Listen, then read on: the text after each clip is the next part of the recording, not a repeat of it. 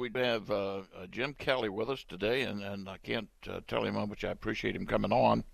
And uh, but most of you, um, in fact, all of you know uh, Jim Kelly, great Hall of Fame, NFL Hall of Fame uh, quarterback for the Buffalo Bills.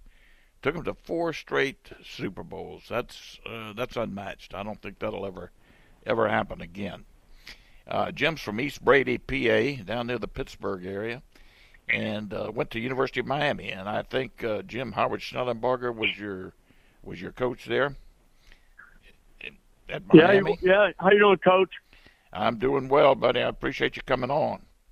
Well, my and, pleasure. No problem at all. Yeah, Coach Schnellenberger was my coach there, but Lou Saban is the one that uh, recruited me, and I signed, and he was my coach the first year um, like you were when I was uh, drafted by the Buffalo Bills and uh, wind up going to the USFL for a couple of years. But uh, yeah, Coach Schnellenberger was my head coach, and Earl Morrall, as you well know, uh, was my quarterback coach. So I was blessed to have coaches all around me that uh, that stayed for a long period of time, and I was uh, able to, you know, be successful. But as you well know, it's all about the people you surround yourself with, and uh, they did a pretty good job bringing three Hall of Famers on my side of the football, and of course Bruce Smith. That tells uh, uh you know don't even re- really need to go into that one because uh, he's one of the greatest that ever played that position. So, yeah, I've uh, I've been very blessed. Well, uh, you have and you've blessed other people, my friend. But uh, uh, at Miami, great, great career at Miami. Uh, Miami University of Miami Hall of Fame, and the '83 draft, which was considered by many and still considered by many the the best ever quarterback draft. Uh, John Elway, Jim Kelly. Uh, my my goodness, it just it goes on and on. There about there were about Dan six. Marino Dan, did a pretty good job. Yep, Dan Marino, Blackledge, Eason. Uh, but uh, at any rate, the uh, the quarterback uh, position was uh, was something of real real value in 1983 and we drafted uh, we drafted Jim Kelly. That was a no-brainer. I tell you, the no-brainer drafts uh, that we had, you might get a uh, somewhat of a kick out of this, Jim, uh, or you and and Bruce Smith for sure. Um, th- th- those were no-brainers. Uh, great players, good people, uh, people you wanted to have on your on your football team. but of interest, I had uh, how we ended up with Andre Reed. Uh, as you know, Andre was not drafted high, and people were shocked when we drafted him as high as we did. I think we drafted him uh, maybe late late third or fourth round.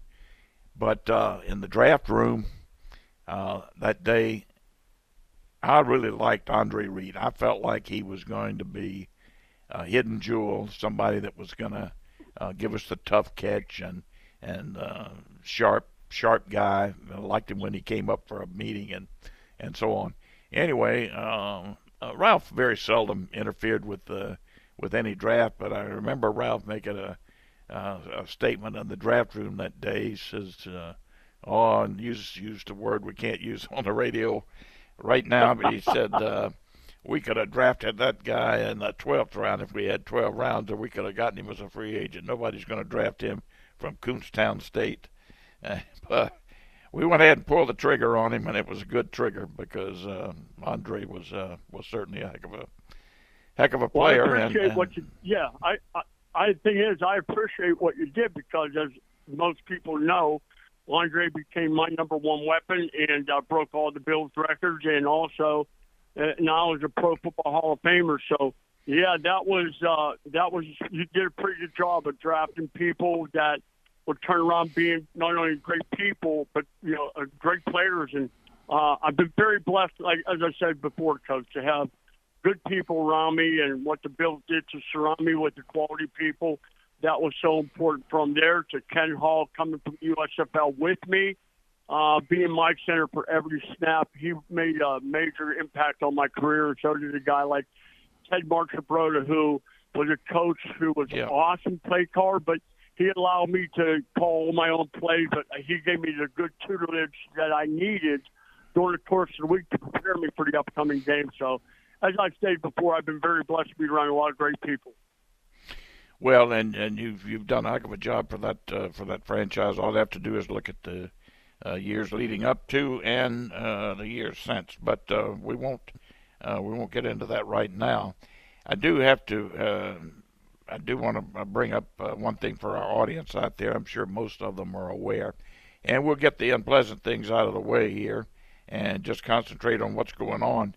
But uh, I tell you, when people, it's it's still something that people use quite often up around the Buffalo area and other areas, and it's called Kelly Tough. And uh, I tell you what, if anything ever uh, hit the mark, it's it's that Kelly Tough statement. Uh, cancer, he's uh, Jim. You've been through uh, number of number of times now, number of a couple of two or three surgeries. Think you have it licked, and uh, then have to go back, but you get it back in remission, and, and thankfully right now you're in great great shape, which is which is just uh, something we're all thankful for, and uh, and then have to also live through the death of a son. Um, I tell you, you've uh, you really you really had it. You really had it tough, and you've been able to not only come through it, uh, but come through it with um, uh, with with hope for other people and showing other people a way to uh, take on adversity adversity in life. Well, that's what you know. As we all well know, that's what it's about. You know what?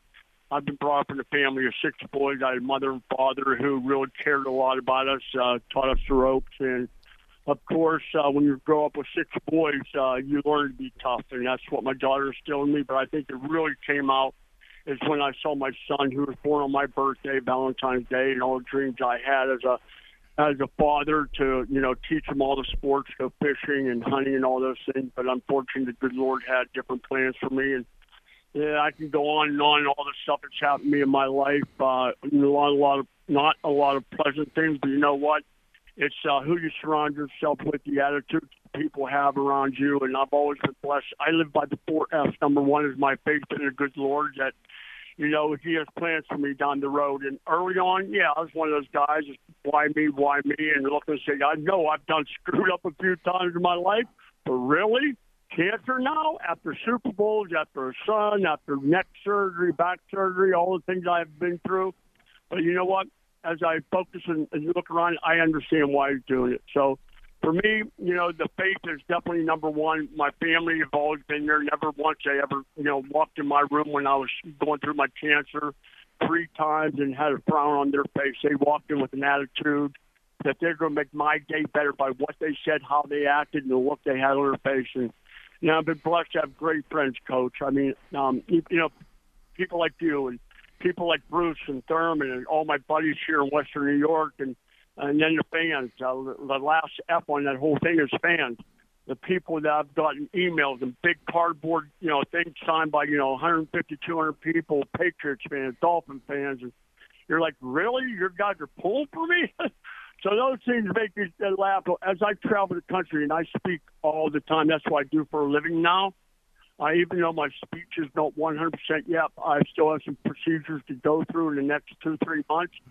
But that's what I do. I try to make the, uh, uh, you know, inspire people to never give up, to keep pushing along, and surround themselves with good quality people. And I came up with a saying that goes, "Make a difference today for someone fighting for their tomorrow." Because there's so many people out there that are struggling, uh, you know, to make it to the next day. But that smile, that hug that you give will make them understand that there's so many people out there that have a lot worse. Keep fighting never give up.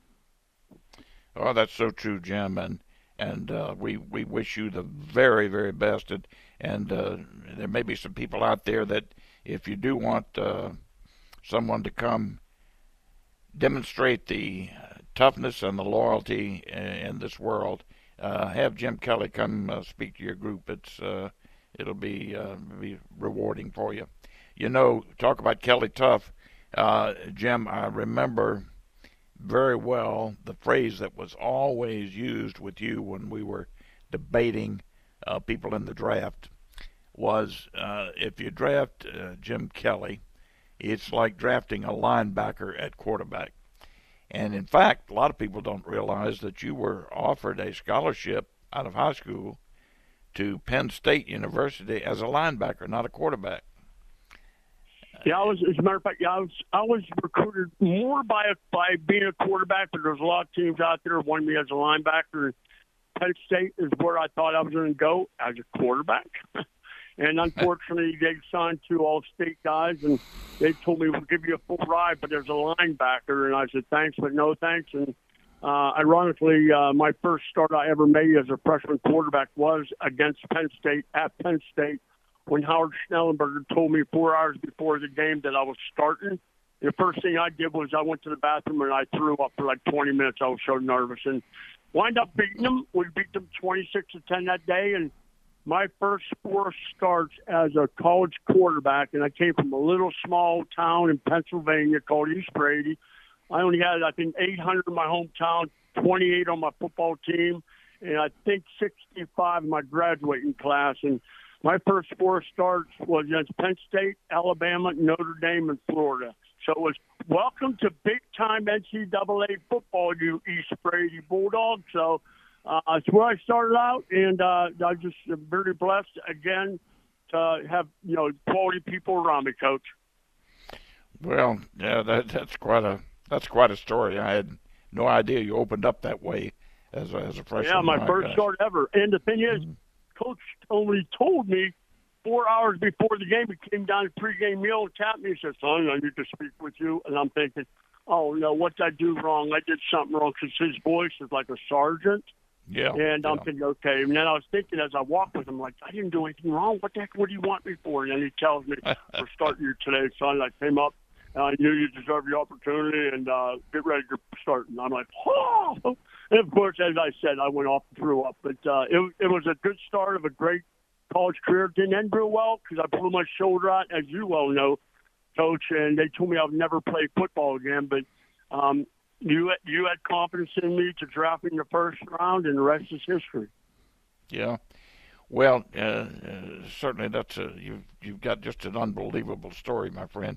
Listen, I want to jump to real quick here, and then I'm going to ask you if you will uh, stay on while we take a break. I want to get one question in here before the break, and then uh, move to a couple of other uh, questions if you don't mind. yeah, mind. and it's going to have to be real. It's going to have to be real quick because I got uh, I got another interview coming up, and uh, I just got I don't mean to cut, but I got about another four minutes. Oh, is that all you got? Yes, okay. sir. Okay, well I understand. Listen, um, uh, quick your, your Buffalo situation there, and everybody uh, uh, knows this uh, quarterback there, the, the kid that got can throw the heck out of the football.